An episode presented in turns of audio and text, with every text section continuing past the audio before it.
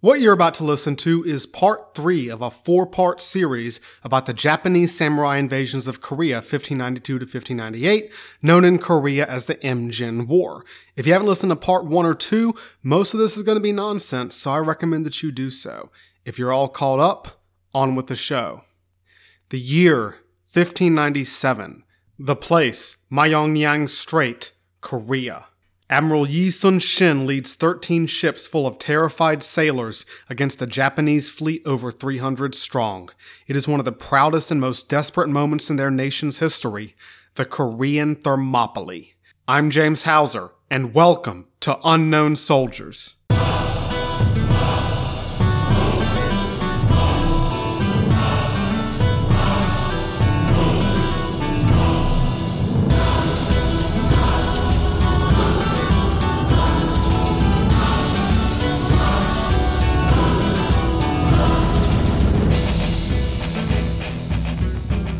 Welcome back to the Unknown Soldiers podcast, and welcome back to Korea.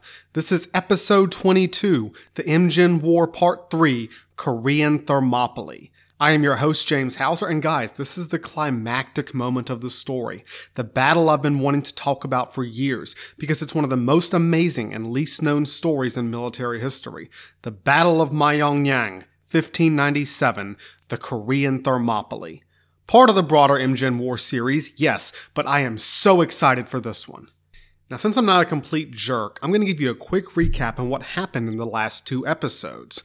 Now, where were we? Oh, yeah, oh, yeah. Japan had been involved in an age of civil war for almost a century when a peasant turned warlord named Toyotomi Hideyoshi fought his way to the top. He had come from nothing and wanted everything, so he set his sights on the invasion of China, ruled by the Ming dynasty. When the small kingdom of Korea denied him passage through their territory, Hideyoshi unleashed a samurai blitzkrieg on this peaceful land. The Japanese were brought up short and their supplies were cut by the valiant resistance of Yi Sun Shin and the Korean Navy. When the samurai blitzkrieg ran out of gas, the Japanese were in trouble. Soon they were strangled by Yi Sun Shin's navy, pinned down by the brave and numerous Korean guerrilla warriors, and finally punched in the face by the firepower and resources of Korea's ally, Ming China. At the Battle of Pyongyang, the Ming crushed the Japanese spearhead and forced the Japanese to admit that they could no longer win the war. By spring of 1593, the Japanese negotiated the truce and began to withdraw to the southeastern tip of Korea. The war could have been over, but for the wounded pride of one man, Toyotomi Hideyoshi. So if you don't remember any of that, you might have missed an episode or two, so I advise you to check the feed. And if you like, I have two short rounds out with a lot of detail and background, both about Hideyoshi's samurai army and the armed forces of China and Korea. So if you haven't, I'll give you the chance to go check that out. You still here? Then let's get into it. Should you, for some reason, be unaware, this is not just history, but military history. So there's some dark and bloody stuff going on. The podcast is PG 13, guys. Language is clean, the content is not. All my sources for the whole series on my website, so you can fact check me if you want to. Finally, any errors, mispronunciations, or mistakes are my own, especially with these pronunciations, guys. I don't speak Mandarin, Japanese, or Korean. I am doing my best. I'm trying to be entertaining, but all the information I'm giving you is accurate to the best of my knowledge. This was a real story with real people who don't deserve to be unknown soldiers. History does not repeat itself, but sometimes it rhymes, it echoes. I'm going to give you a scene, a scene that has played out many times over all over the world in many different conflicts and in many different cultures. And I want you to see if any of this sounds familiar. The commander looked at his men. They were nervous, quivering, terrified. So few, and the enemy were so many. They were looking over their shoulders away from the battle. They wanted to run. Did they think he was any different? Did they realize that he was terrified too, scared for the future, worried for his family, and desperately, painfully afraid for the lives of every one of his soldiers? He could feel their eyes on him. He knew that he had to convince them. So he told them the truth. Yes, they were outnumbered, outnumbered by a lot, but it didn't matter. The enemy was powerful, terrifying, dangerous, and brutal. But it didn't matter because they were the only thing that could stop them. It was victory or death, their last stand. and they had to believe they could win. Only by fighting like cornered animals, by resisting with everything they had left, could they hope to survive. He could see the men straighten up, take deep breaths, and get their minds right. They weren't many, but they would have to be enough. The commander looked into the distance. The enemy was coming. The sun was rising. If this was their last stand, it would be one that everyone would remember. Now, this might seem familiar. It's a universal story, isn't it? This could be one of the biblical judges, maybe Gideon fighting off the Midianites, or the Jewish Sicarii at Masada. It could be Roland at Roncesvalles, or that one Viking at Stamford Bridge. It could be the Knights of St. John in their last stand at Acre in 1291, or at Malta in 1565, Washington crossing the Delaware, Custer's last stand, the French Foreign Legion at Camerone, or the 44th Foot at Gandamak in, in the wilds of Afghanistan. It could be hundreds of last stands from the world wars, from a lonely rifle platoon facing a panzer regiment to the Japanese on a dozen bloody islands. And of course, the most famous last stand of all, where Leonidas and his, as we know, rather more than 300 Greeks fought and died fighting the Persians in the Pass of Thermopylae. The story of the epic Last Stand is a common human experience with hundreds of examples, some known, most unknown. Some I just listed, the 44th at Gandamak, the Siege of Malta, I've already talked about in previous episodes. Others, like the French Foreign Legion at Camerone, I plan to. But to me, very few last stands come close to the Battle of Myeongnyang, the Korean Thermopylae, where Yi Sun Shin led only 13 ships against 300 Japanese in one of history's most epic and most forgotten battles. One of the greatest last stands in human history, almost unknown to the West to this day. These men, more than almost any others, don't deserve to be unknown soldiers. Today, we will continue the story of the Imjin War. We're going to see the Chinese, Koreans, and Japanese cope with an uneasy ceasefire that lasted for four years, and how poor diplomacy and the wounded pride of a powerful man caused the peace to fall apart. We're going to uncover a Japanese plot to remove their greatest enemy and see how Korea was brought to the brink of disaster. Then we will stand with Yi Sun Shin at his last stand in one of history's greatest naval battles, where victory, defeat, and the future of a nation hang in the balance. And I will explain why it's important at the end of our story. You've hopefully heard part one and part two, otherwise, a lot of this will not make much sense. Today is part three, and it'll tie it all together next week in part four. You should care, and I'm going to tell you why. And because this is an epic story, there will be breaks. These are your chance to pause Bake some cookies. Take the cat to the vet. Whatever you need to do. So conquer your fear. Load the cannons, tighten your armor, string your bow, and try not to get seasick. The Japanese are coming, and the current is roaring. We're going back on campaign.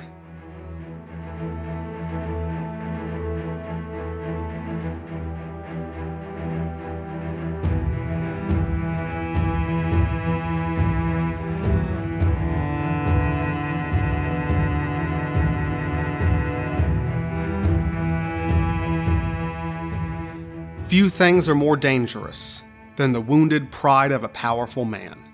And Toyotomi Hideyoshi's pride was pretty freaking wounded. Not long ago, victory had been in sight. The samurai blitzkrieg had captured cities and smashed armies. World conquest was so close he could smell it. Then it had all fallen apart. By May 1593, Hideyoshi's armies were retreating south to Busan. Even if he tried to pretend that this had been a symbolic victory, Hideyoshi knew in his heart that he had been defeated. He was angry. He had come from nothing, had tried for everything, and been denied. Someone somewhere would have to pay for the wounded pride of a powerful man. Hideyoshi's rage focused on the city of Jinju, in November 1592, a Japanese army had failed to capture this stubborn little town, and for some reason, the defiance of Jinju made Hideyoshi angrier than any other event of the war. Jinju would pay the price for his humiliation. Hideyoshi sent orders to his retreating forces that, ceasefire or no ceasefire, he had one last task for them. They were to wipe Jinju off the map. And to accomplish this, Hideyoshi chose his fiercest daimyo, the man Koreans called the Demon General, Mr. Banana Hat himself, Kato Kiyomasa. Kato Kiyomasa, like Hideyoshi, hated admitting defeat. He insisted to the very end, despite all evidence, that he could march on and take Beijing with only 20,000 men. On top of that, the ceasefire required him to release the Korean princes he had captured on his campaigns in the north. So Hideyoshi chose Kato Kiyomasa to lead the assault, both to soothe his wounded pride and to ensure that his most terrifying and brutal commander would punish the city of Jinju. The Allies figured out what was up. The Chinese tried to send reinforcements, and the Koreans were determined to hold the city at first. But when Kato led almost 90,000 men towards the city, a massive army full of reinforcements led by an all star cast of the daimyo, most folks realized that Jinju was doomed. There was no way.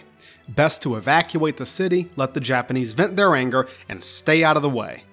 But General Kim Chon il refused to evacuate his 4,000 men, and thousands of civilians had sheltered within the walls. Even the Redcoat General Kwak Jae-woo, the famous Korean guerrilla leader, was like, hey guys, this city is not gonna hold, y'all need to leave. But General Kim refused to evacuate, and Kwak led his guerrillas away, knowing the city was doomed. Kato Kiyomasa's steel sledgehammer arrived outside Jinju on July 20th, 1593, making the small fortress look like an island in the midst of an angry samurai sea. He began the assault the next day.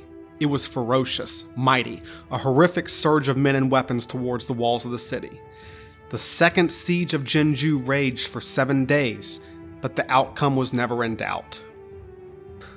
The Japanese finally broke through the wall on July 27th, and samurai pushed each other out of the way to be the first into the city. The defenders resisted with spears, swords, muskets, sharp sticks, stones, or even their fists, but it was no use. The samurai in their heavy armor and the ashigaru with their muskets blasted their way through the terrified defenders. The people of Jinju were forced to the cliffs overlooking the Nam River. There was no escape. The samurai captured and beheaded anyone they reached, but thousands of Koreans threw themselves into the river to drown, choosing death on their own terms. The Japanese slaughtered everyone in Jinju. Men, women, children didn't matter. Even the chickens and the cows and the dogs were butchered. The Nam River flowed red and the corpses choked the water, piling up against the rocks or washing out into the ocean. The Japanese leveled the walls, burned the buildings, destroyed the wells. When Kato Kiyomasa's men were done, Jinju had ceased to exist. One of Korea's most famous stories of the Imjin War comes from the fall of Jinju. A 20 year old courtesan named Nongae decided that her death would not be in vain. She went out to a spot where some samurai were celebrating the victory and made a come hither gesture to one of Kato's loyal retainers. When the drunken samurai stumbled closer with a stupid grin on his face, Nongae smiled back. Then she grabbed him and threw them both off the cliff to their deaths. To this day, virtually every Korean remembers Nongae as a great heroine of their country, and a shrine stands at Jinju to honor her sacrifice. But the second siege of Jinju was the largest and most terrible of all the Japanese atrocities in Korea, the biggest single atrocity. As many as 60,000 Koreans died in the siege and the massacre that followed. The Chinese and Koreans were rightly furious, and many wanted to punish the Japanese for this terrible crime, committed during what was supposed to be a ceasefire. But Jinju had been nothing more than a salve to the wounded pride of a powerful man. 60,000 people had paid the price for Hideyoshi's ego.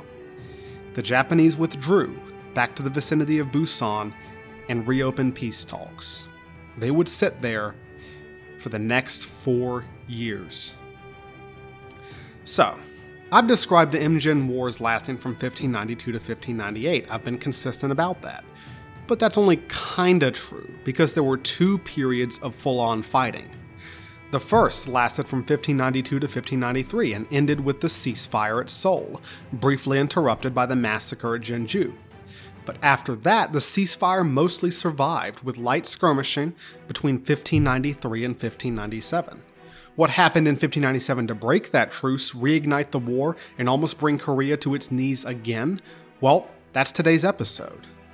So, this was how it was during the ceasefire 1593 to 1597, four years. The Japanese sat in their fortresses in Southeast Korea. waiting to see what would come out of the peace talks. The Chinese took most of their army home, leaving only a few diplomats and a couple of soldiers in Korea to keep an eye on the Japanese, while, again, waiting on the peace talks. The Koreans stayed vigilant, watching the invaders from their forts, waiting on the peace talks. Now, the Allies disagreed on what they wanted out of this peace deal the Koreans were understandably bent out of shape that the Japanese were still on their soil. They had wanted to fight the war until the Japanese were beaten to a pulp and kicked out of Korea for good.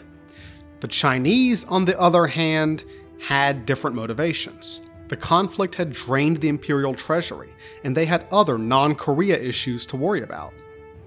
The Chinese wanted to end the war as cheaply and as painlessly as possible, if that meant letting the Japanese occupy a chunk of Korea while negotiations continued, so be it. Not optimal, but it's better than starting the war again. Month after month, year after year, all three countries watched and waited as the peace talks marched on. Now, there's a long story to these peace talks. For one thing, they were slow, and for another, there are a lot of different diplomats and intrigues and problems. There's a bunch of back and forth, so I'm going to simplify it for you as much as I can. Let's play diplomacy, aka advanced lying. There were only two countries involved in the peace talks. Korea was left out because China basically said, hey, hey little bro, sit back. Big bro's gonna handle this. Korea was not happy about being left out of negotiations, and they were constantly suspicious that China was trying to sell them down the river, but Korea is not really involved in the talks. So, what did Japan want out of the peace deal?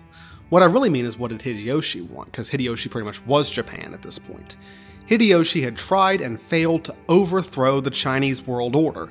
He believed that he had sorta won the war for some reason, so maybe he could get a chunk of Korea out of the deal. You know, a little Korea as a treat. But what Hideyoshi really wanted was respect. He would never in a million years bow down to the Chinese emperor. Even if he wasn't going to replace the Ming, he wanted them to at least acknowledge him as an equal. He had come from nothing, and even if he couldn't have everything, he could at least get the respect he deserved. Okay, so what did China want out of the peace deal? The Chinese believed they had won the war. They wanted Japan out of the Korea put back in their hole, and they also wanted to force Japan to recognize the Chinese world order. They wanted to, them to acknowledge that, of course, they were subordinate to the Ming, like every country on Earth. The Chinese saw Hideyoshi as a rough barbarian, but if he was super nice and said pretty please, they would allow him to become a tributary and trade with China. So you see the problem here, right? Both sides were coming at the issue so far apart they didn't even acknowledge the same reality. Hideyoshi believed that he had won the war and got to make demands. Chinese Emperor Wanli believed that he had won the war, so he got to make demands. Their view of the situation wasn't even in the same ballpark. So the peace talks mostly took place in Busan itself. Now, the two main diplomats were some old friends of ours. For the Chinese, Shifty Shen Weijing, the merchant who could speak a little Chinese, so that qualified him somehow to be a diplomat. And the Christian daimyo Konishi Yukinaga for the Japanese. Those are your two diplomats, and they had their work freaking cut out for them. Because when Hideyoshi finally submitted his demands, Konishi Yukinaga basically said, Oh lord, how am I going to spend this? Hideyoshi's demands started with the usual crap about being born by a ray of sunlight into his mother's breast, but then demanded, among other things, that A. Wanli's daughter be sent to marry the Japanese emperor, B. that trade be renewed, C. that Japan be allowed to annex South Korea, and D. that Korea would send hostages and acknowledge Japan's authority over her. So I'm going to paraphrase how everyone responded this, none of these are actual quotes. So Konishi brought Hideyoshi's demands, this document, to Shen and said, Dude, this is crazy. And Shen said, Yeah, you think? If I take this to the Emperor, he'll cut my head off and restart the war. Splitting up a Korea, a marriage alliance? That's not how the world order works, man. You guys have to acknowledge China's authority. You guys have been defeated. And Konishi said, Yeah, I get that, but Hideyoshi doesn't get that. He doesn't think he's been defeated. He thinks that he gets to make demands. If I go back to Hideyoshi and tell him what you just told me, he'll cut my head off and restart the war. So if we tell the truth, we're both in trouble. And then Shen said, Yeah, but what if we lied? Konishi said, Oh, good idea. What if we lied? so they lied. Konishi told his boss Hideyoshi, the Chinese were totally ready to accept most of his demands. Asking for a chunk of Korea was a bit much, and Hideyoshi said, Yeah, yeah, yeah, that might be a little bit much. But I'm getting the Ming princess, trade relations, and recognition as an equal. And Konishi said, Sure, boss, absolutely. The Chinese are going to give you all of that. You've won the war. Shen went and told his boss, the Emperor Wanli, that yep, Hideyoshi had totally learned the error of his ways and was ready to become a Chinese tributary. In fact, that's all he had ever wanted. And the Emperor Wan Wanli said, um, okay, but does he have anything he wants? Any does he have any demands? Shen smiled, you know, like a liar, and said, Demands? No, Hideyoshi doesn't have any demands. It just might be nice if we could play along with a couple of these weird quirks he has. No big deal. And Wan Wanli said, Oh, okay, that's fine then. So these lies, of course, I'm just summing up four years of diplomacy in like that little statement. These lies had the potential to blow everything up. But Shen Weijing and Konishi Yukinaga knew how far apart the two sides were. The only hope for peace was to, well, modify the truth. If either side had the truth rubbed in their faces, negotiations would go to pieces and the war would resume, and nobody wanted that. And a lot of people were willing to play along. In East Asian diplomacy in this time period, saving face, that is, avoiding humiliation and dishonor, even if it ignored reality, was incredibly important, and Shen and Konishi's diplomatic shenanigans were helping both sides save face. As long as both sides could save face and avoided asking questions they didn't want the answers to, the war might end. Diplomacy is, after all, just advanced lying. But of course, if Konishi Yukinaga was doing something, there was one guy who was 100% determined to screw it up for him, and that was his arch rival, the demon general Kato Kiyomasa. There were multiple occasions in this whole process where Kato would burst in loudly proclaiming Hideyoshi's actual demands to the Chinese diplomats, causing a bunch of fuss before Konishi and Shen was like, no, no, no, no, everything's fine, everything's fine, it's, it's fine, it's fine. Kato tried to warn Hideyoshi that Konishi was up to something, but it seems like Hideyoshi kind of wanted peace too. He knew that Konishi was trying to save face. Hideyoshi was like, don't care what's going on over there, as long as I get the respect I deserve. But the upshot is that this all took years, years in which the Japanese and Koreans sat there, staring at each other with clenched teeth, waiting for the negotiations to succeed or to fall apart. But the scars of 1592 remained. The once peaceful and prosperous kingdom of Choson, Korea, was in ruins. The Japanese hadn't just been amazingly cruel to the Korean people, they had devastated the economy. Thousands of Koreans had died not just at human hands. War is always followed by the other three horsemen pestilence, famine, and death. The Koreans were starving, suffering from epidemics, dying by the score in the ruins of their cities and farms. The Korean Prime Minister, Yu Song Nyong, recalled what he saw when he returned to the ruined capital city of Seoul. When I entered the capital with the Ming soldiers, I saw that scarcely one in a hundred citizens still remained. Those few people to be seen were all starving. They were gaunt, sick, and exhausted, the color of their faces like that of a ghost. The weather at this time was extremely hot and humid, so the dead bodies and horse carcasses that lay exposed and unattended throughout the city had begun to rot, emitting such a stench that passers-by had to plug their nostrils. Yu Song Nyong walked through Seoul, looking at the burned palaces and the shattered homes. He broke down sobbing when he saw the ancient shrine that had once contained the tablets of the Choson kings, burnt to cinders. The Japanese had desecrated the royal tombs, burned the bodies of the dead kings and queens. The people of Seoul and people all over Korea were so hungry that they dug through the trash, hunted through the gutters for grains of rice. One story said that when a Chinese soldier puked, men fought each other to eat the vomit. There were stories of cannibalism in the countryside. Epidemics like typhus ravaged the people, and bodies stacked up outside the walls of Seoul. Song Nyong and the Korean government tried to rebuild, to feed their citizens and relieve the suffering, but there was only so much they could do. Yu recorded another incident soon after the recapture of Seoul. On his way to Masan, Regional Commander Cha found a little baby sucking the nipple of its dead mother. He took the baby to his camp to be raised. He said to me, The Japanese enemies have not gone away yet, and the plight of the people is terrible. What should we do? Hearing his words, I cried unawares, tears streaming down my face. That's, well, That's something you probably don't forget seeing. I immediately ordered Kim Cha-an to go down to Chola province with my official letter. I told him to open the grain storehouses in Namwon and personally take out 10,000 sok of grain and carry them to Yongnam to feed the people. With efforts like this, and with the final withdrawal of the Japanese from much of Korea, rebuilding could finally begin. It wouldn't be easy. Fields lay abandoned and barren. Bandits roamed the hills of Korea, looting and stealing. The Japanese had carried thousands of people into slavery, including many talented craftsmen. They had shackled the most beautiful women to be forced into sexual slavery. For those that survived, there was the lasting trauma, anger, humiliation, and fear.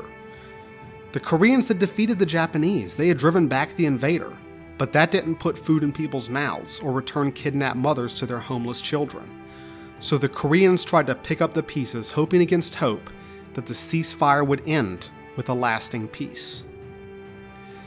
Down on Korea's southern coast, Admiral Yi Sun Shin was simmering like a pot of frustrated stew. He had been prepared to mess the Japanese up every way from Sunday when they tried to withdraw from Korea. But the ceasefire threw a wrench into his grand plan. Instead, he had to maintain his fleet, keep an eye on the Japanese, and wait, and wait, and wait. He was chomping at the bit, ready to send his ships in, but the Chinese ordered him to stay quiet. In the meantime, Admiral Yi continued to build up and improve his navy. He had captured some Japanese muskets and was doing his best to reverse engineer and replicate them. He kept his ships maintained and rotated his men to work in the fields so they could feed themselves. He also maintained his vigil on the Japanese invader. The man could not wait to go hunting samurai again. If the robbers ever stirred from the Pusan perimeter, Korea's great admiral would be there to stop them. But Yi's biggest problems were not coming from the Japanese, they were coming from the Korean court. The emergency was over, and you know what that means. The Western faction and the Eastern faction, the two party system in the Korean court, waited about five seconds before arguing and bickering like nothing had changed. The most powerful member of the Eastern faction was Yu Song Nyong, King Sonjo's prime minister, one of the only honest people in the entire Korean government. Yu Song Nyong had done everything he could to prepare Korea for war, coordinated the alliance with the Chinese, and was rebuilding Korea. He was indispensable. The Western faction knew that he was too powerful to go after directly, but they could go after his childhood friend, Admiral Yi Sun Shin. The Western faction began to spread a whisper campaign against Yi Sun Shin, some mean girls, high school lunchroom crap. And their main tool for this slander was Admiral Won Gyun, Admiral Won Gyun, you might remember from the first episode of the series. He had led one of Korea's main fleets when the war began, but he had sunk most of his fleet and run away with only four ships when the Japanese attacked. He had fought under Admiral Yi in all the battles since then, but he and Yi already hated each other. Yi criticized him for being an incompetent drunk, and yes. Uh, but now, Admiral Yi got along with his close friend and co commander, Yi Ok Ki. They played chess together, had an excellent working relationship, but Yi Sun Shin hated Won Gyun, and Won returned the sentiment. Yi Sun Shin criticized Won Gyun's cowardice, incompetence, lack of discipline, and especially his rampant drinking binges. He wrote many entries about it in his war diary. June 19, 1593, Won Gyun transmitted dispatches with false reports, causing a profound sensation among many Navy units. August 27, 1593, after dark, Admiral Yi Ok Ki came to my boat and said that Won Gyun talked nonsense as he brought false accusations against me. All that he says is absurd. August 31st, 1593. In the evening, Admirals Won Gyun, Yi Ok Ki, and Shong Kal came to a staff meeting in my cabin, where Won Gyun jabbered all the time with pointless words. He kept contradicting himself. September 20th, 1593, Won Gyun became drunk, bellowing out mad words of a vicious nature. Astounding. September 22nd, 1593, Won Gyun came to me and uttered many vicious and deceitful words. What a dangerous man. Can you tell that Yi Sun Shin doesn't like this guy? But to be honest, you ever have that one coworker who show, shows up to work drunk, lies all the time, and doesn't know how to do his job? So you can understand his frustration. But Won Gyun wasn't just a drunken, incompetent idiot. He was a drunken, incompetent, jealous idiot who wanted to cut his competitor down. He had gone from outranking Yi before the war began to being in his shadow, especially after Yi Sun Shin was promoted to commander in chief of the Korean Navy. From Won Gyun's point of view, this goody two shoes snitch had won some easy victories, and he thought that made him better than everyone else. So, all during the truce, Won Gyun was sending angry text messages to the Western faction, accusing Yi Sun Shin of cowardice and treason, trying to sabotage his reputation. The Western faction used Won Gyun's slanders to drag Yi Sun Shin's name through the mud. If you make enough smoke, people will start assuming there's a fire the Korean court started to get suspicious of their great admiral. Was he really the hero everyone said he was? Now, Yu Song Nyong always spoke up in favor of his friend, but of course he did. He, that's his friend. He's that's his little toady. He, of course he supports him. So, despite all Yi Sun Shin's talent, national defense had once again become a political issue. Yi Sun Shin had always refused to play the political game. He hated politics. But even if you aren't interested in politics, politics is interested in you. At one point in 1594, Yi received a report that the Japanese had gone beyond the ceasefire line to forage for food. They were basically stealing food from local Koreans. He was off like a rocket and hit the Japanese like a sledgehammer, sinking 31 ships off the coast of Kojedo. But a few days later, he got an angry message from the local Chinese general, yelling at him for endangering the truce. Yi Sun Shin was like, What do you want me to do? He simmered with anger, but he had to withdraw his ships and keep watching and keep waiting. The Japanese waited too, frustrated, grinding their teeth, watching the Koreans watch them. Most of their forces had withdrawn to Japan while the peace talks continued, but they still had around 50,000 troops holding the coastal fortresses around Busan. These fortresses were called the Hwajou, and you can see their ruins in South Korea to this day. The Hwajou were constructed both by Korean captives and forced labor brought over from Japan, Japanese peasants, and many of these Japanese workers were barely treated better than the Koreans. Lots of Japanese laborers deserted to the Korean side, and many of their descendants live in Korea to this day. The Japanese were playing the waiting game too. The daimyo and their troops sat in their castles, spending time holding tea ceremonies and poetry contests, drinking sake, playing kickball, and hunting. They were also horribly abusing the local population, including rounding up Korean slaves for sale overseas, all while the Korean military had to grit its teeth, clench its fists, and wait. This was a ceasefire that nobody wanted. They were all waiting for diplomacy to succeed or to fail. I don't think I'm spoiling anything when I tell you it failed but it failed for the same reason that the Imjin War began that thousands of Chinese and Japanese and Koreans died, that the final pointless massacre at Jinju had taken place the wounded pride of a powerful man.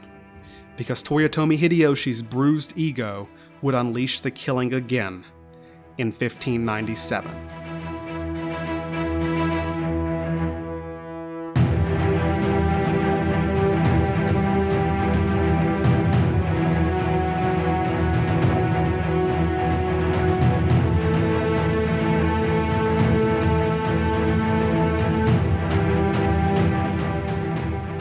By 1596, Konishi Yukinaga's and Shifty Shen Weijing's diplomatic shenanigans had almost scored a home run.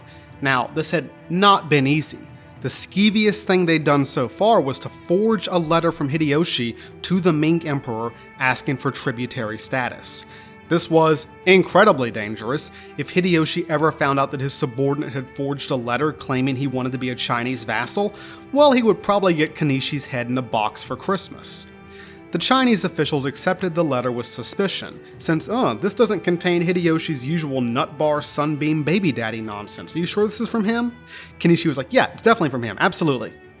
So the Japanese emissary arrived in Beijing with Konishi's forged letter, which asked for Hideyoshi to be invested as a tributary king and for trade to resume. The Chinese replied that trade with the Ming was a privilege, not a right, and an aggressive barbarian like Hideyoshi deserved no such privilege. So they said, fine, we'll make him a vassal king, but he has to earn his privileges back. Basically, treating Hideyoshi like a kid who had his Xbox taken away. So the Ming delegation arrived in Busan to travel to Japan and formally induct Hideyoshi into the ranks of China's tributaries, a new participant in the Chinese world order. Konishi and Shen were like, okay, guys, we're almost there. Everyone play it cool. But the Ming delegates raised hell. Why are there still Japanese troops in Korea? Uh, good question, and only calmed down after Konishi sent some more troops back to Japan as a goodwill gesture. The Chinese waited for almost a year, during which time Kato Kiyomasa sent them messages saying, Hey, Konishi's been lying to you, Hideyoshi will never accept these terms. But despite Banana Hat's efforts to sabotage his rival, the Ming envoys sailed for Japan. Now, Toyotomi Hideyoshi hadn't been paying much attention to Korea for the last few years. His concerns were closer to home. In 1593, his favorite concubine, Yododono, bore him a son, Toyotomi Hideyori. Now, Hideyoshi had had a son before, the baby who had peed on him in front of the Korean diplomats, but that son had died young before the war began. But as Hideyori grew up strong and healthy, Hideyoshi worried about his son's future. He didn't know what would happen to Japan when he died, and he wasn't in great shape. He was worried about his powerful vassals, especially the mighty Tokugawa Ieyasu, the second most powerful man in Japan. If I keep mentioning this guy, it's because he's important later, that's foreshadowing.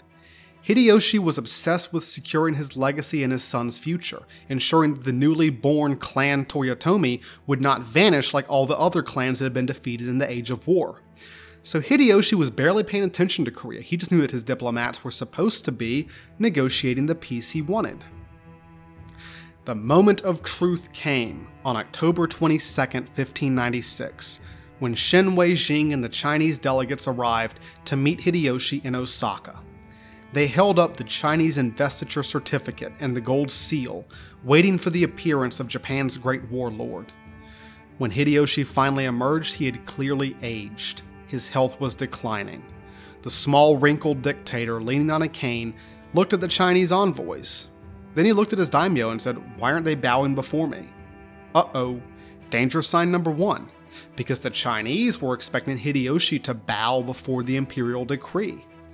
Konishi Yukinaga's advisors came running. They're like, no, no, no, no, no. The, the, Chinese diplomat means no offense. He can't kneel. He has a, a, a boil on his knee. Yeah, a boil. Hideyoshi said, oh, okay. And everyone was like, whew, breathed a sigh of relief. Crisis averted. The Chinese handed over the certificate, then the seal, then the crown and silk robes of a Chinese subject, which Hideyoshi happily accepted, thinking these were a gift, not thinking these were the clothes of a Chinese subject, because he had been lied to. The next day, Hideyoshi held a banquet to celebrate the peace treaty. He attended in his new Chinese clothes, still unaware that this was the garb of a tributary. The dinner was pretty chill, everyone drinking and laughing and talking. Hey guys, the Imjin War is over, we get to go home soon. Then Hideyoshi asked some of his servants to read the Chinese documents aloud, but in Japanese, so he could understand them. Uh oh. Konishi grabbed the servants and said, basically, dude, whatever you do, don't tell him what that document actually says. We are so close. But the servant shrugged him aside and began to read the Chinese message. Here is some of what that document said. You, Toyotomi Hideyoshi, have risen in the island country and have learned how to revere China. With our special grace, we hereby invest you as King of Japan. You are now in our imperial favor. Our imperial coronet and robes are herewith sent over the seas to you. You, Hideyoshi, are hereby instructed to comply with our commands and to stand ready to fulfill your obligations to our throne as a loyal subject. Hideyoshi soaked up the Chinese message, quivering with rage. Every word was an insult, a humiliation. The dictator's face twisted as he heard China's imperial commands that he withdraw from Korea and never seek trade with China. When the servant finished, Hideyoshi stripped off the Chinese clothes and went into a frenzy. A Christian missionary at the Japanese court recorded Hideyoshi's reaction as he flew into such a passion and rage that he was perfectly out of himself. He frothed and foamed at the mouth. He ranted and tore till his head smoked like fire, and his body was all over in a dripping sweat. Hideyoshi had the Chinese officials chased out of Japan and laid his wrath on anyone else involved in the negotiations. He almost had Konishi Yukinaga executed before a few people, including his baby mama Yododono, intervened, reminding him of Konishi's valuable service in the war. But Hideyoshi's fury finally settled on Korea. They had been the cause of all of this their lies, their defiance, their resistance. Hideyoshi ordered his daimyo to muster their armies again. But this time the objective was not world conquest. It wasn't even to overthrow the Chinese world order. It would be vengeance, retribution, a reassertion of his authority. The humiliation of Osaka made him appear weak in front of his daimyo, and the insult from China was more than his ego could bear. The Koreans would pay for the wounded pride of a powerful man. By early 1597, dozens of daimyo and thousands of Japanese soldiers were crossing the Straits of Tsushima back into the Korean peninsula. Hideyoshi's armies were gathering to resume the war, but the Japanese had learned one very big lesson from 1592. They had to gain control of the sea. First, by strengthening the Japanese navy. Second, by getting rid of Japanese enemy number one, Yi Sun Shin. Won Gyun's lies and the Western faction's slanders had eroded Yi Sun Shin's status at the Korean court over the last four years. The Western faction criticized Yi Sun Shin for failing to act against the Japanese despite the ceasefire, and used false witnesses to spin a different version of events from 1592, where Won Gyun had been the one to actually win the famous naval victories. Soon King Sonjo was on the verge of firing Admiral Yi and replacing him with Won Gyun, even though war with the Japanese was clearly right around the corner. The Japanese got wind of all this intrigue, their spies reported it, and they said, hey, this might be our chance to get rid of this guy. So they put together a plan to take advantage of Korea's political division and get Yi Sun Shin out of their way. In early 1597, a well known double agent named Yojiro arrived at a Korean headquarters carrying a message from, of all people, Konishi Yukinaga. Konishi said that he had had a wonderful plan for peace, but it had failed because of the interference of his arch rival, Kato Kiyomasa. So he told the Koreans where and when Kato and his new force, his new army that he had just raised, would be sailing from Japan to Busan. If the Korean Navy hit this convoy, they would get rid of their most hated enemy, the demon general, the butcher of Jinju, and Konishi would get rid of his rival. It was a win win. The Koreans knew all about the rivalry between the two daimyos, so they took the information at face value. The Korean court sent orders to Yi Sun Shin to move his fleet immediately and wipe out the demon general's force. But Yi was suspicious. This, this, something smelled funny about this. He looked at Yojiro's message and said, Yep, that's a trap, that's bait.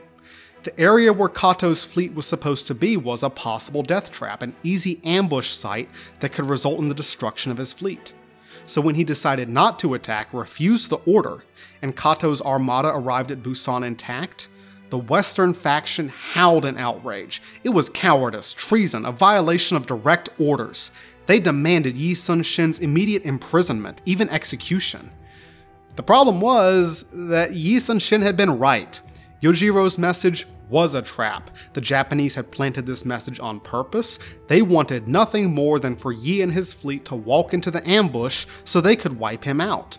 But when Yi didn't take the bait, he got into trouble with the High Command. The Japanese plan was brilliant, since it worked no matter what Yi Sun Shin did. It was a win win. On April 12, 1597, a Korean official arrived at Yi Sun Shin's base on Han-san-do with orders to turn over command to Won Gyun, the new commander in chief of the Korean Navy. Yi had to give up his ships, his supplies, his sailors, all the work of six years and tireless effort and devotion to duty to his nemesis, an incompetent, spiteful alcoholic, the man he hated. But Yi bowed his head and complied. The Korean admiral was tied up, put in a cage, and hauled back to Seoul to be thrown in prison. The Japanese plan had worked. Yi Sun Shin was removed from the equation. So, look, guys, we talk a lot in this podcast about how history is affected by all kinds of trends and forces, right? Politics, economics, technology, culture, logistics, morale, geography, all sorts of major forces that are only somewhat affected by single individuals or single personalities. I do not believe in the great man theory of history, the idea that kings and generals and geniuses are the only people in the story of humanity. Millions of people make history together. It's not something that only a few people shape. That being said, sometimes leadership really matters, and this is very, very clear in the Imjin War. From the very beginning, Yi Sun Shin had been the only Korean admiral with the ability, resources, and willpower to fight the Japanese to a standstill. His pre war preparations and strategies had chopped the legs out from under the samurai blitzkrieg. For a while, he had been the only thing holding the Japanese back. Almost every other admiral had failed, burnt his ships, or run away. Only Yi had remained dutiful and loyal, competent and determined, the bane of the Japanese invaders. And now, just when Korea was about to need Yi Sun Shin the most, he was being interrogated. And you know what that means it's the 1500s. East Asian torture chambers were second only, probably maybe just as bad, as the Inquisition, which was happening at the same time. Yi Sun Shin was flogged, starved, burned with hot metal and coals, stretched and hammered, some of his bones almost being broken. Even under all of this, Yi refused to admit to his alleged crimes, stubbornly holding on to his honor. Finally, when he was almost dead, he was thrown back in prison into a dark cell where he was just gonna wait to die, pretty much. Yi's enemies wanted him executed. Even Yu Song Nyong, his childhood friend and biggest supporter, didn't have the influence to save him. Only the argument of an elderly minister pointing out Yi's loyal service in 1592 saved Korea's admiral from the executioner's block. Instead, Yi was demoted to private. The 52 year old admiral was demoted to private in order to serve as a foot soldier, a painful humiliation in a culture that functioned on honor. But Yi Sun Shin swallowed his pride and obeyed orders. Was he bitter? Was he angry? Was he insulted? You bet. But his dedication to duty overcame his personal emotions. But on the way south, though, Yi received a heartbreaking piece of news. His 80 year old mother had suffered a terrible shock when she learned of her son's arrest and torture.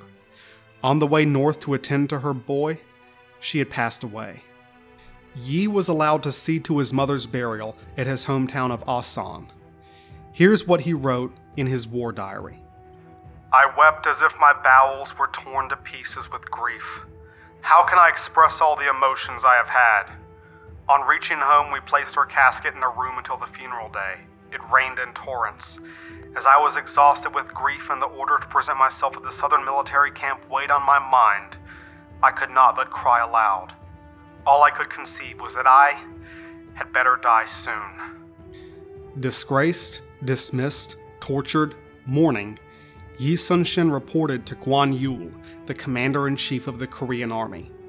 You might remember Gwon Yul from the Battle of Haengju, the heroic siege where the Koreans used their rocket launchers, where his tiny garrison resisted nine Japanese attacks. But Gwon Yul respected Yi Sun Shin. He didn't just put him in the ranks, he set him up in a little house where he could be left to his own devices. Gwon Yul knew there might be a moment when Korea needed its admiral again. That moment was coming sooner than anyone thought. The Japanese offensive of 1597 would be a completely different animal from 1592. The objective wasn't the conquest of China, with Korea just serving as a highway. No, this time the goal was to punish the Koreans for their defiance and seize the southern half of the country. The attack would be slow and grinding, a samurai steamroller instead of a samurai blitzkrieg. This fixed a lot of the logistic problems since a steady advance would be much easier to supply than the rapid advance of 1592. But this did not mean the Japanese behaved better. If anything, Japanese cruelty would be even worse in 1597. The Koreans would name this new war the Chongyu War for the year 1597, the year of the rooster. But it was really just the second act of the Imjin War. The main Japanese target was Chola Province, which the original Samurai Blitzkrieg had left untouched, largely because of the Korean Navy. So, unless they wanted history to repeat itself, the Japanese would need to solve that problem. Even though Yi Sun Shin was gone, the Korean Navy still posed a major threat. But it wasn't the same Korean Navy. One change in management can make or break an institution. See, if you need any greater demonstration of the fact that leadership does matter, Here's an experiment for you. What happens when you take a beloved leader, a careful manager, and brilliant strategist of amazing character, and replace him with a spiteful, drug addicted failure? Yi Sun Shin had carefully hoarded and stockpiled supplies, built and repaired ships, trained his crews, and managed his resources for six years. He had supervised everything personally, inspired confidence in his men, and built a trusted cadre of officers.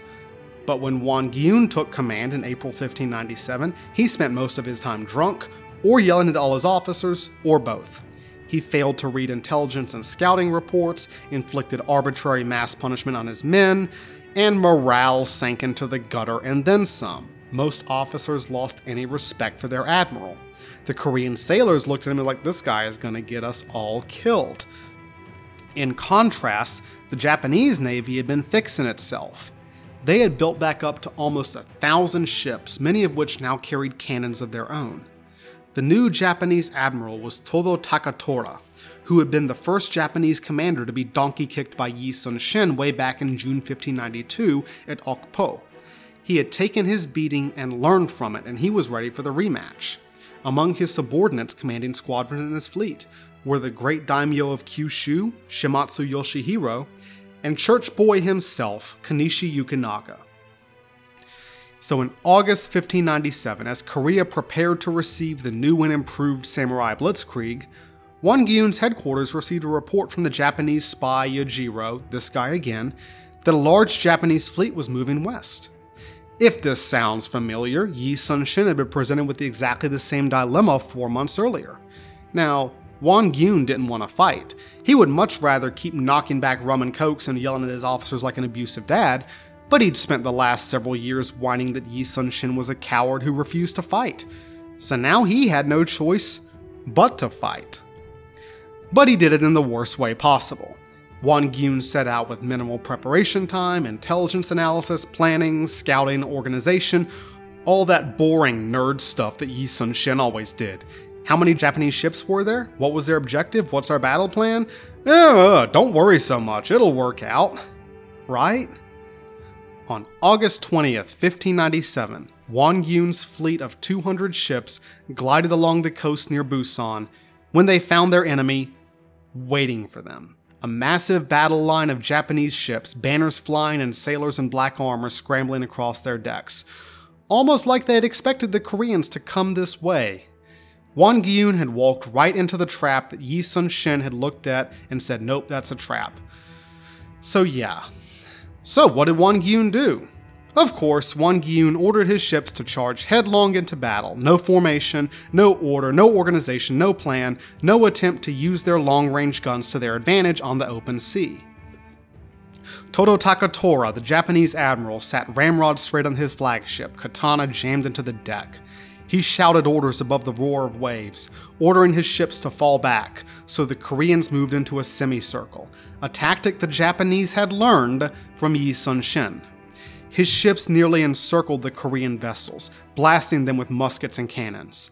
Then the Japanese counterattacked, swarming in from three sides.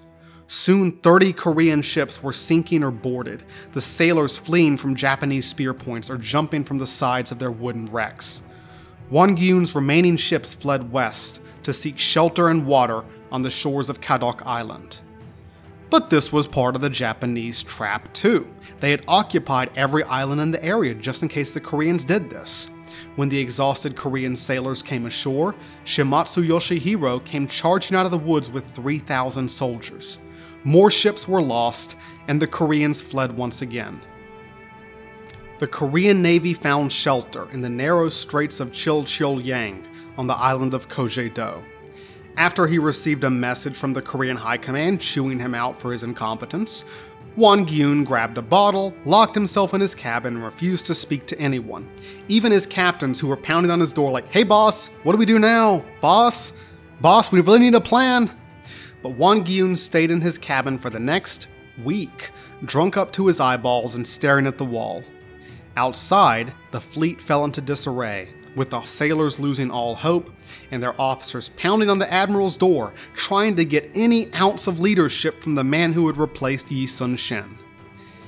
And the Japanese were coming. They smelled blood in the water. This was not the same Korean Navy that had darkened their dreams for the last five years. Chilcheolyang was a death trap, a strait too narrow to maneuver, with only two entrances overlooked by high ground. It was time to solve this problem for good. On the night of August 27, 1597, the Japanese fleet of almost 500 ships blocked off both sides of the Straits of Chilchilyang. Under the light of a full moon, the Japanese drew their katanas and loaded their matchlocks and cannons. After three signal guns were fired, their fleet blazed forward in a surprise night attack. At the same time, Shimazu's samurai descended from the hills and launched musket balls and arrows into the sleeping Korean camp. The summer night throbbed with fire and screams as one Korean ship after another went up in flames. Some cast off and tried to escape, only to be caught and boarded. Samurai leaped onto the wooden decks and cut bloody paths through the moonlight. Many Koreans jumped into the sea to drown rather than be killed, including Yi Sun Shin's best friend and chess partner, Yi Ok Ki. Admiral Bae Sol took his small squadron and ran for it, only stopping to burn the stockpiled supplies at the Korean naval base of Hansan-do. Then he kept running. His 12 ships were the only survivors of the midnight slaughter in the Straits. Won Gyun's personal ship escaped the wreckage and wrecked on the Korean mainland. He and his crew disembarked. Leaving the wreck and climbing to the top of a hill, he turned to the cause and solution of all his problems. He opened a bottle and started chugging. When his crewmen urged him, hey, let's go, let's get out of here, Juan only said, We have death before us, and that is all. There's no more need for talk. His men went on without him. When one of them looked back for an instant, he saw the wasted admiral leaning on a pine tree, sword limp in his hand, as six samurai closed in. And that was the last anyone saw of Won Gyun. The Battle of Chilchilyang was a total disaster for the Korean Navy.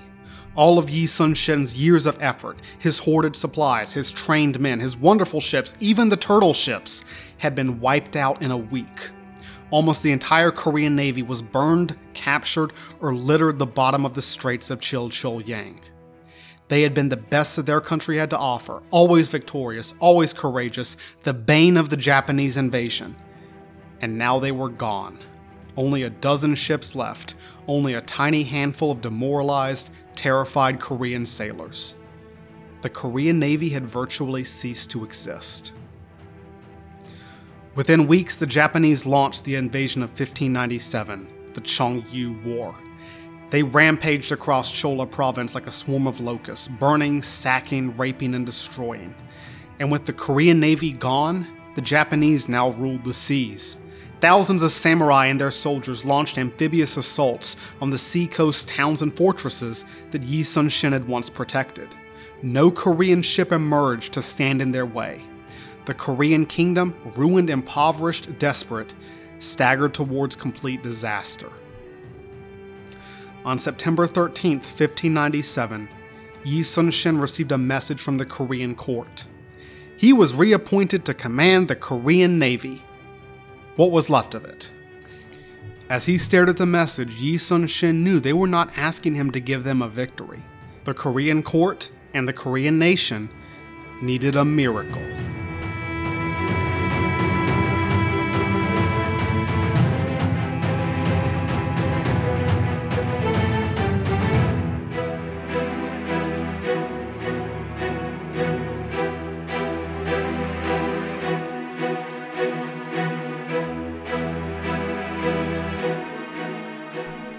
Welcome to the year 1597, the year of the rooster, the second Japanese invasion of Korea, of the Battle of Myeongnyang, the Korean Thermopylae. So, when is this exactly? Well, let's see. The text of William Shakespeare's Romeo and Juliet is first known to have been published this year. Sir Francis Drake, Queen Elizabeth I's favorite pirate slash admiral, died last year during his final mission, and Francis Bacon is writing his first essays that will help develop the scientific method. Somewhat closer to our story, Toyotomi Hideyoshi has begun to suppress this newfangled Christian religion, and 26 converted Catholics are publicly crucified in the Japanese seaport of Nagasaki. Because people went hard in the 16th century. Yi Sun Shin never heard of William Shakespeare. William Shakespeare probably never heard of him. But at this moment, here off the coast of Korea, a drama worthy of Shakespeare was about to take place. Because Yi Sun Shin was about to make his final stand with his back to the wall at a place called Myeongnyang Strait, a battle I call the Korean Thermopylae.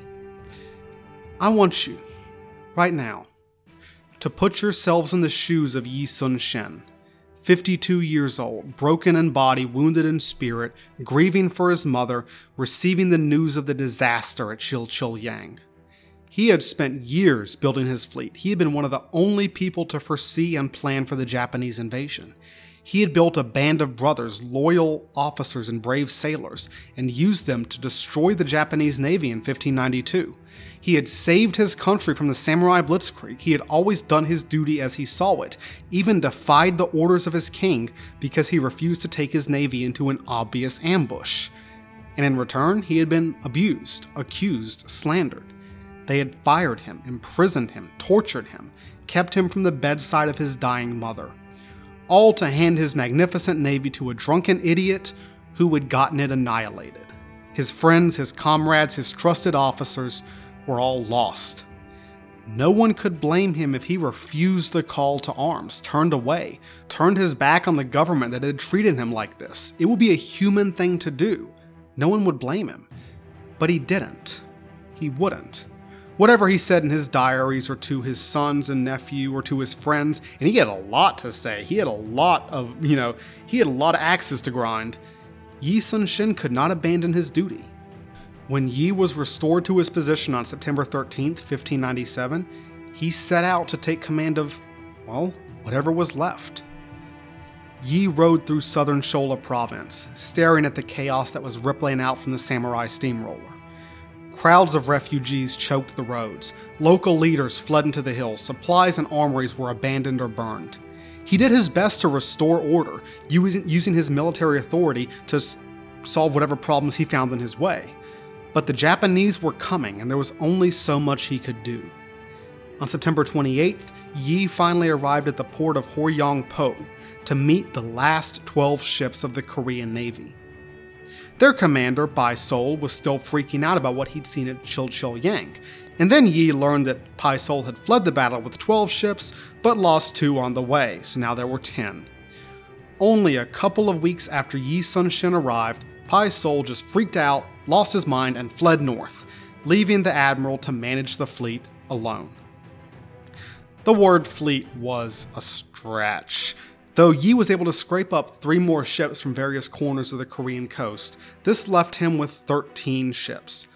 Maybe 12. 12 or 13, sources differ. Most of the sources say 13, that's the number I'm sticking with for this episode. But still, 13 ships of the 200 strong armada that Yi had left in the hands of Won Gyun. They weren't in great shape either, leaking, battle damaged, in dire need of maintenance. And the poor sailors looked like a bunch of kids that have just learned that Santa isn't real. Yi began the month of October with 120 men, scared men, men who had just seen their comrades killed and their leaders fail them. They had to have been looking for the first opportunity to beat it. Their previous commanders had been Won-gyun, a drunken coward, and Bae Seol, a sober coward.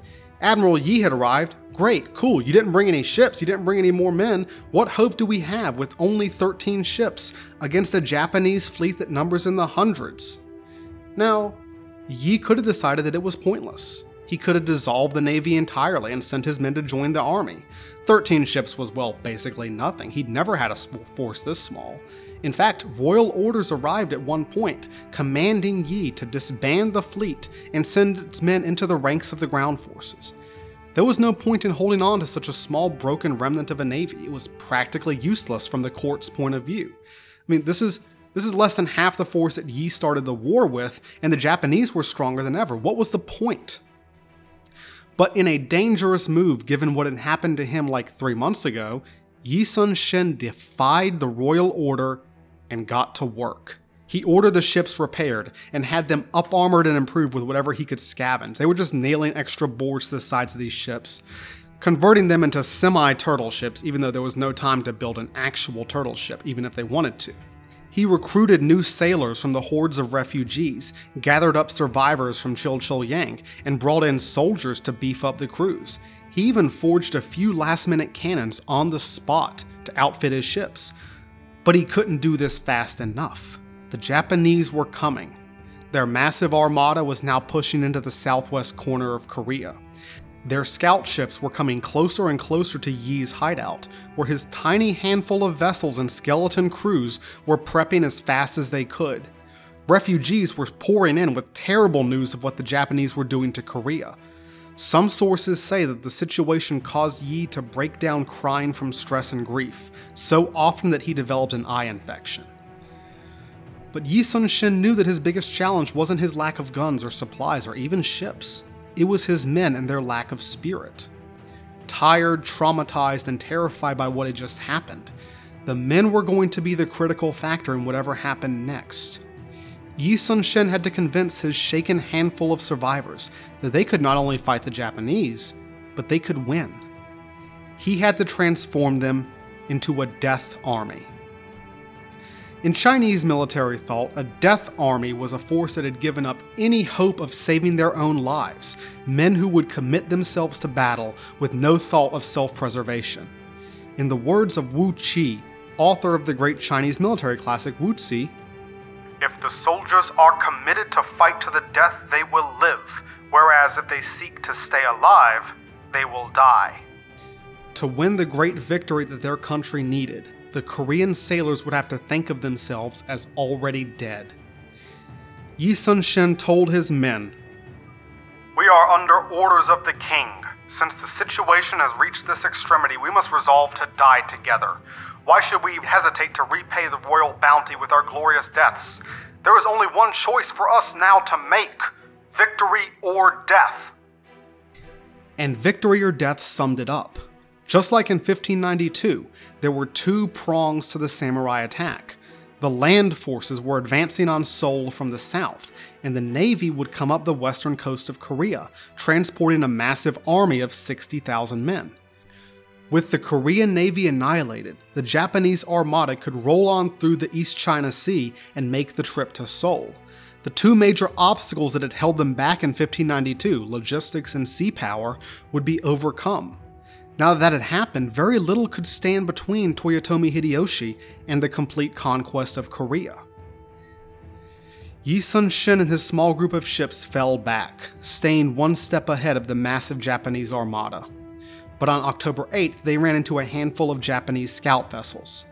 Yi Sun Shin turned around suddenly and took his flagship in a one vessel charge against the Japanese, stunning and scattering the recon force. This little adventure did two things. The first was that it gave the Koreans a little bit of confidence, some belief that maybe maybe there is a little bit of hope after all. The second was that it tipped the Japanese off. Yi Sun Shin was back. The Korean Navy wasn't quite dead yet. But what could he do with a handful of ships? It was time to finish this thing. The Japanese moved west, Yi Sun Shin's tiny remnant in their crosshairs. Yi finally finished retreating when he reached a narrow sea passage on the very southwest corner of Korea, a strait between the island of Jindo and the Korean mainland. The strait was known as Myeongnyang. And guys, this was it. End of the line. Yi Sun Shin and his handful of sailors and their 13 ships had their backs to the wall. If they didn't hold here, there was nowhere else they could stop the Japanese invasion. The salt waters of the Pacific lapped at the weather beaten boards of Yi Sun Shin's fleet as they beached on Jindo. As his sailors carried out repairs and readied their weapons, Admiral Yi studied the waters of Myeongnyang Strait. The Japanese were coming 13 ships versus 300. A handful of ships and crews on the verge of panic versus a vast victorious armada. It would take more than genius or even courage to defeat the invaders. It would take a miracle. Or would it? We've seen geographic choke points a lot in this podcast, haven't we? That's another one, again. The Khyber Pass, Stirling, Gibraltar, Thermopylae. A few men in a geographic choke point can hold off an army if they're used correctly. That much is pretty common knowledge. It's one of the reasons I compare Thermopylae to Myeongnyang. Two heroic defenses of a geographic choke point, one on land and one on the water, one with bronze shields and one with bronze cannon, separated by a continent and 2,000 years. But Myeongnyang wasn't just a narrow strait, 250 meters at the narrowest, where a few ships could hold off 100. there was something odd about the waters of Myeongnyang. The current was unusually fast and strong, the salty sea blasting through at a speed of almost 10 knots. But the current also changed every three hours, from flowing north south to flowing south north, and vice versa. Myeongnyang Strait was like a whiplash blasting back and forth, and when you knew the terrain, you knew how to use it. You can almost see the wheels turning in Admiral Yi's mind as he watched the waters of Myeongnyang. The Japanese fleet would be coming to destroy the pitiful remnant of his navy. There was nowhere to run. It was victory or death. The title of this episode compares the battle that's about to happen to the much more famous Battle of Thermopylae, with Leonidas and his 300, plus lots of people, holding off the Persians. And as you know, there's a lot of mythology to that story, but we talked about that last month. But I think the Battle of Myeongnyang was even more desperate, more hopeless, more epic, since the Japanese spearhead contained 133 purpose built warships, the Koreans were outnumbered at the low end by 10 to 1, and the 200 transports with them only made things worse. Plus, Yi Sun Shin's sailors were a remnant of a remnant, out on a limb, shaken by their recent defeat, far from the confident hoplites in the hot gates of Thermopylae. They were being asked to do more with less than Leonidas ever asked of the Greeks. It was worse than Thermopylae for other reasons too. The odds were tougher, the stakes were higher. A defeat here would mean the end of the Korean Navy, the final triumph of the Japanese on water, which could destroy the kingdom of Choson. The Koreans needed more than a victory, they needed a miracle. The Japanese armada advanced west along the southern coast of Korea, led by Todo Takatora and his massive flagship. Their scouting parties had been chased off by a handful of Korean ships at the southwestern tip of the peninsula, reportedly led by their old nemesis, Yi Sun Shin. He was apparently positioned near to some little strait. But there were only a few of them, and the Japanese would wipe the floor with them in an hour's worth of fighting. The Japanese fleet rode west, samurai in their armor, Japanese sailors in their conical helmets, cleaning thousands of muskets and loading hundreds of cannons the spearhead of one of the greatest fleets ever put on the seas, possibly more than 300 ships, bigger than the Spanish Armada, hurtled towards the Korean Thermopylae. At sunrise on October 26, 1597, Yi Sun Shin lined his 13 ships north of the rushing waters of Myeongnyang, placing the strait between him and the Japanese. Holding their positions, the Koreans breathed deep, holding tight to the oars on their big panokseons, bobbing in the rapids of the current. The straits of Myeongnyang roared, and the Japanese came. Peasant lookouts high on the mountains were the ones who saw the fleet coming. They raced down to the shore and sent their news over to the, the Korean ships and rowboats. They said they had lost count of the Japanese ships, just that there were so many that they filled the sea. Yi Sun Shin grabbed the arms of his commander's chair his eyes locked onto the southern entrance of the strait. The Japanese fleet came into view, and the Koreans felt their hearts sink. There were so many! First a few, then more than dozens. A wall of wood and metal and armor designed to smash through what was left of the Korean Navy. Hundreds of ships. But as terrifying as the Japanese were, the choke point of Myeongnyang kept them from being able to commit their whole force at once only a few ships could go through at a time. And the current was flowing south to north, which would push the Japanese towards the Korean battle line quickly, but also meant that the Japanese ships wouldn't be able to maneuver until they were through the strait. The Japanese warships began to filter into the straits of Myeongnyang, and soon they were blasting through the rapids and filtering out to confront the Korean squadron. It was time to attack, Yi Sun Shin charged forth in his flagship, beard streaming in the wind, eyes fixed on the Japanese warships. He commanded his crew Have no fear. Even if the enemy has 1,000 warships, they will not dare come near us. But when he turned around, he saw the other 12 ships of his fleet lagging behind. His mouth tightened. Yi's ship raised a signal flag and blew a massive war horn, calling them into the fight. When one captain finally drew close enough to be heard over the roar of the current, Yi yelled at him An Wi, do you want to die by court martial? Do you think you'll survive if you run away? But the other Koreans were so terrified that they hung back, and for a while, Yi's flagship faced the Japanese alone. One ship on the water, described by onlookers as a castle on the sea, firing guns and arrows against the onrushing Japanese attackers. For a while, it looked like he might be overwhelmed, one ship against the tide. But the other Koreans couldn't leave their admiral alone. His personal example rallied the other ships to come join him. Yi Sun Shin's tiny fleet conquered their fear and charged into the maelstrom of fire and water that awaited them, into the spearhead of 130 Japanese vessels. To seek life was to die, to seek death was to live. Here we go. 13 verses 300. The Battle of Myeongnyang was on. The Korean ships rolled over the waves, rowers straining at the oars, archers loosing one fire arrow after another and setting Japanese ships ablaze, the brocade canopies wreathed in fire. The Korean gunners rammed cannonballs home, sending ball after ball whistling across the waves to smash into wood and metal and human bodies. The heavy Panoksons rammed the Japanese vessels, reinforced timber smashing into their smaller opponents, throwing enemy sailors overboard and causing Korean sailors to grasp at the railings. But the Japanese fought back, firing thousands of musket balls. Japanese grappling hooks found purchase on the Korean vessels, and salt water splashed over the decks as samurai jumped aboard, slashing around with their spears and katanas before being pushed back overboard by Koreans with clubs, oars, spears, anything they had. Observers described the Japanese like black ants, swarming over onto Korean decks before being thrown over the sides or blasted away with muskets. Ships would get trapped and break loose, surrounded by several Japanese ships, before breaking away, spinning away like ballet dancers to blast with their cannons at point blank range. Yi Sun Shin's ships blasted their way to the Japanese flagship, captained by Kurushima Michifusa, admiral of the Spearhead. Michifusa's brother Michiyuki had been killed by Yi Sun Shin's fleet at the Battle of Tangpo in 1592, the first samurai warlord they had killed in battle. Michifusa burned for revenge, but now he went to join his brother as the flagship, burning and shattered by cannon fire, surrendered to the sea. Admiral Yi ordered Kurushima's body fished out of the water, carved into quarters, and hung from the mast.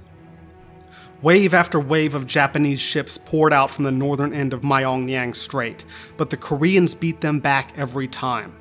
Thirteen ships danced through the smoke and fire and water, ramming and shooting and firing and cheering. Yi's flagship was the center of the battle. Yi himself was shooting arrows, ordering cannons to fire, just present. Only 13 ships, and they held. Seeking death, they lived. The Japanese ships pouring into the channel became backed up, traffic jammed. The Japanese were hanging back, unwilling to go fight the band of lunatics aboard Yi's 13 ships, but they were being pressured from behind. Soon, almost a hundred ships were packed together in the strait, a mass of wood rubbing against wood, ships at the back moving forward, and ships at the front hanging back. And then,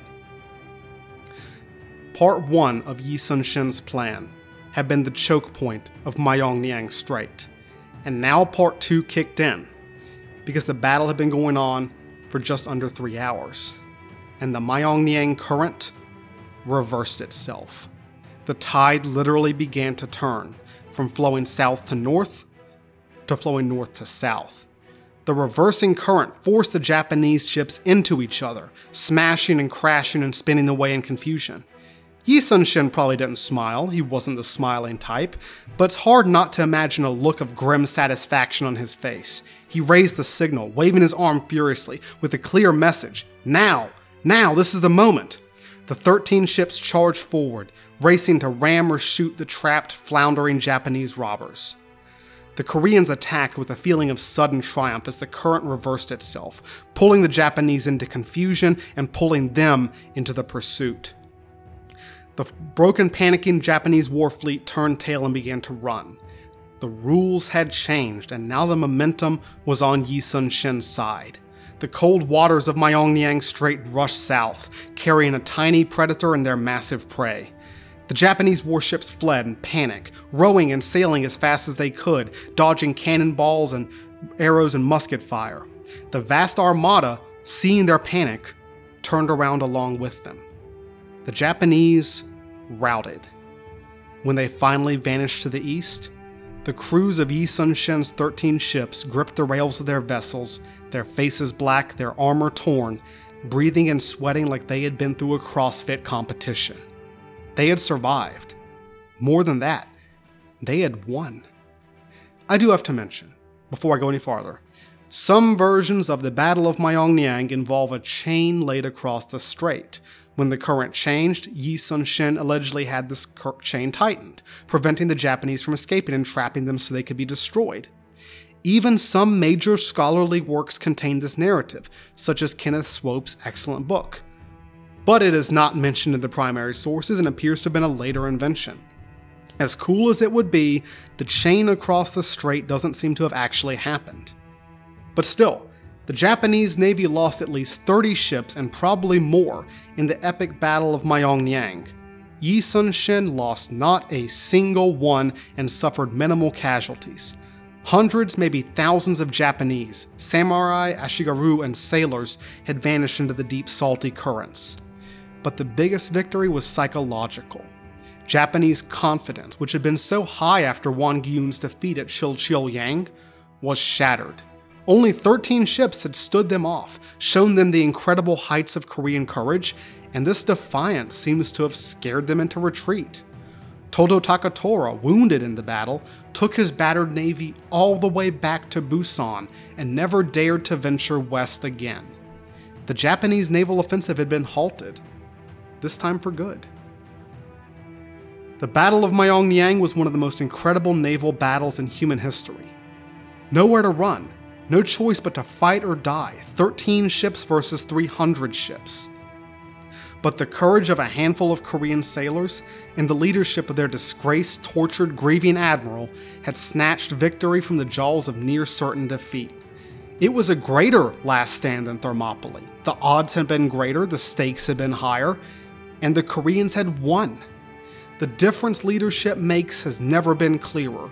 In six weeks, Yi Sun Shin turned a terrified, broken set of Korean sailors and 13 barely seaworthy ships into the death army that had stopped Toyotomi Hideyoshi's second invasion in its tracks. And the impact was enormous. Just when the Japanese seemed to have gained control of the sea, the door was slammed shut in their faces once again. At Myeongnyang, Yi Sun Shin's 13 ships had blocked one great arm of the March on Seoul. Just as in 1592, the Japanese could not continue their invasion without control of the sea. And just as in 1592, Yi Sun Shin's victory at Myeongnyang turned the tide of the war. The Japanese Navy would never reach the East China Sea, never pass beyond the gates of the roaring currents. This was literally their high water mark, the very, very literal turn of the tide. I don't think I'm exaggerating when I say Yi Sun Shin had saved Korea again. But the Japanese were still out there. They were still launching a massive, terrible invasion on land, and they would inflict a lot of pain and horror before the end. The Korean Thermopylae had ended, not in defeat like the original Thermopylae, but in an even more impossible victory. But the Imjin War dragged on, drawing people into its gaping maw. There was no telling how many lives would be lost before it was over. But on this immortal day, October 26, 1597, Yi Sun Shin and his sailors knew that Korea itself would survive. And today, that was more than enough.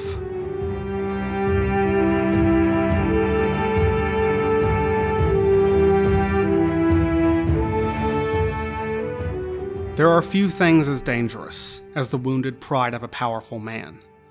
One of those things is the broken heart of a parent.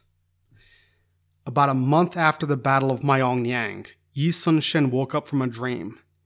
In it, his youngest son Myon had rescued him from drowning and held him close. Yi didn't know what the dream meant, but that day, he received a message from his hometown of Asan. The Japanese had burned the town to the ground, but they had sent a special mission to the estate of their greatest enemy. Most of his family was gone, but they had struck Yi Sun Shin's youngest son down when he tried to defend his father's house. Yi Sun Shin received this news as you might imagine unimaginable grief, despair, and rage. he wrote about how he felt in his war diary. I should die and you should live. That is the natural order. Now you are dead and I am alive. My son, where have you gone, leaving me behind? I wish to follow you to the grave, to stay and weep together. But if I do, your brothers and sisters and your mother will have no one to support them. Thus I endure, with live body, but a dead soul. Yi Sun Shin, in a few months, had seen his navy, his men, and his friends destroyed, his mother die, his son cut down like an animal by the Japanese robbers. He burned for vengeance, and he didn't care where he found it. Somehow, Yi came to believe that a Japanese prisoner on board his ship had been the man who killed his son. When the man confessed under torture, probably falsely because people will say anything under torture, Yi Sun Shin extracted his revenge. He had the man's flesh stripped from his bones, bit by bit, until he was dead. This was war without rules, war without mercy. And whoever won, whoever lost, whoever lived or died, both sides knew that it would be fought to the bitter end. Next week, we will end the Imjin War. We will see what was happening on land while Yi Sun Shin was winning his victory on the waves, and see how the second Japanese invasion of Korea played out. The Imjin War will come to a close, and we will bid goodbye to both Toyotomi Hideyoshi and Yi Sun Shin. And of course, we will show how the Imjin War lives on today in the history and mythology of all three countries. Finally, as I always do, I will tell you why it matters. Because you should care and next week you will find out why. But I hope you really enjoyed today's episode. I hope it was just the most awesome thing you've ever heard. If you like what you've heard today, tell your friends. And if you need to forge a letter to, from your boss to get people to listen to this podcast, do not legally implicate me. The Unknown Soldiers podcast bears no legal or moral responsibility for whatever diplomatic shenanigans, aka advanced lying, you happen to get up to. If you want to find all my sources, including specially hand drawn maps of the Imjin War, it's all on my website at unknownsoldierspodcast.com. If you want to contribute to my book fund, I have a donate button there as well. I am on Facebook and Twitter at UNK Soldiers Pod, or just drop me a line at unknownsoldierspodcast at gmail.com. I always appreciate feedback and commentary, even if it's just kind words your messages and your commentary and your listens. I track every listen this podcast gets. That keeps me writing, it keeps me talking. Thanks so much for listening as always, and see you on Monday to finish the story with episode 23 Imjin War Part 4 The Last Command.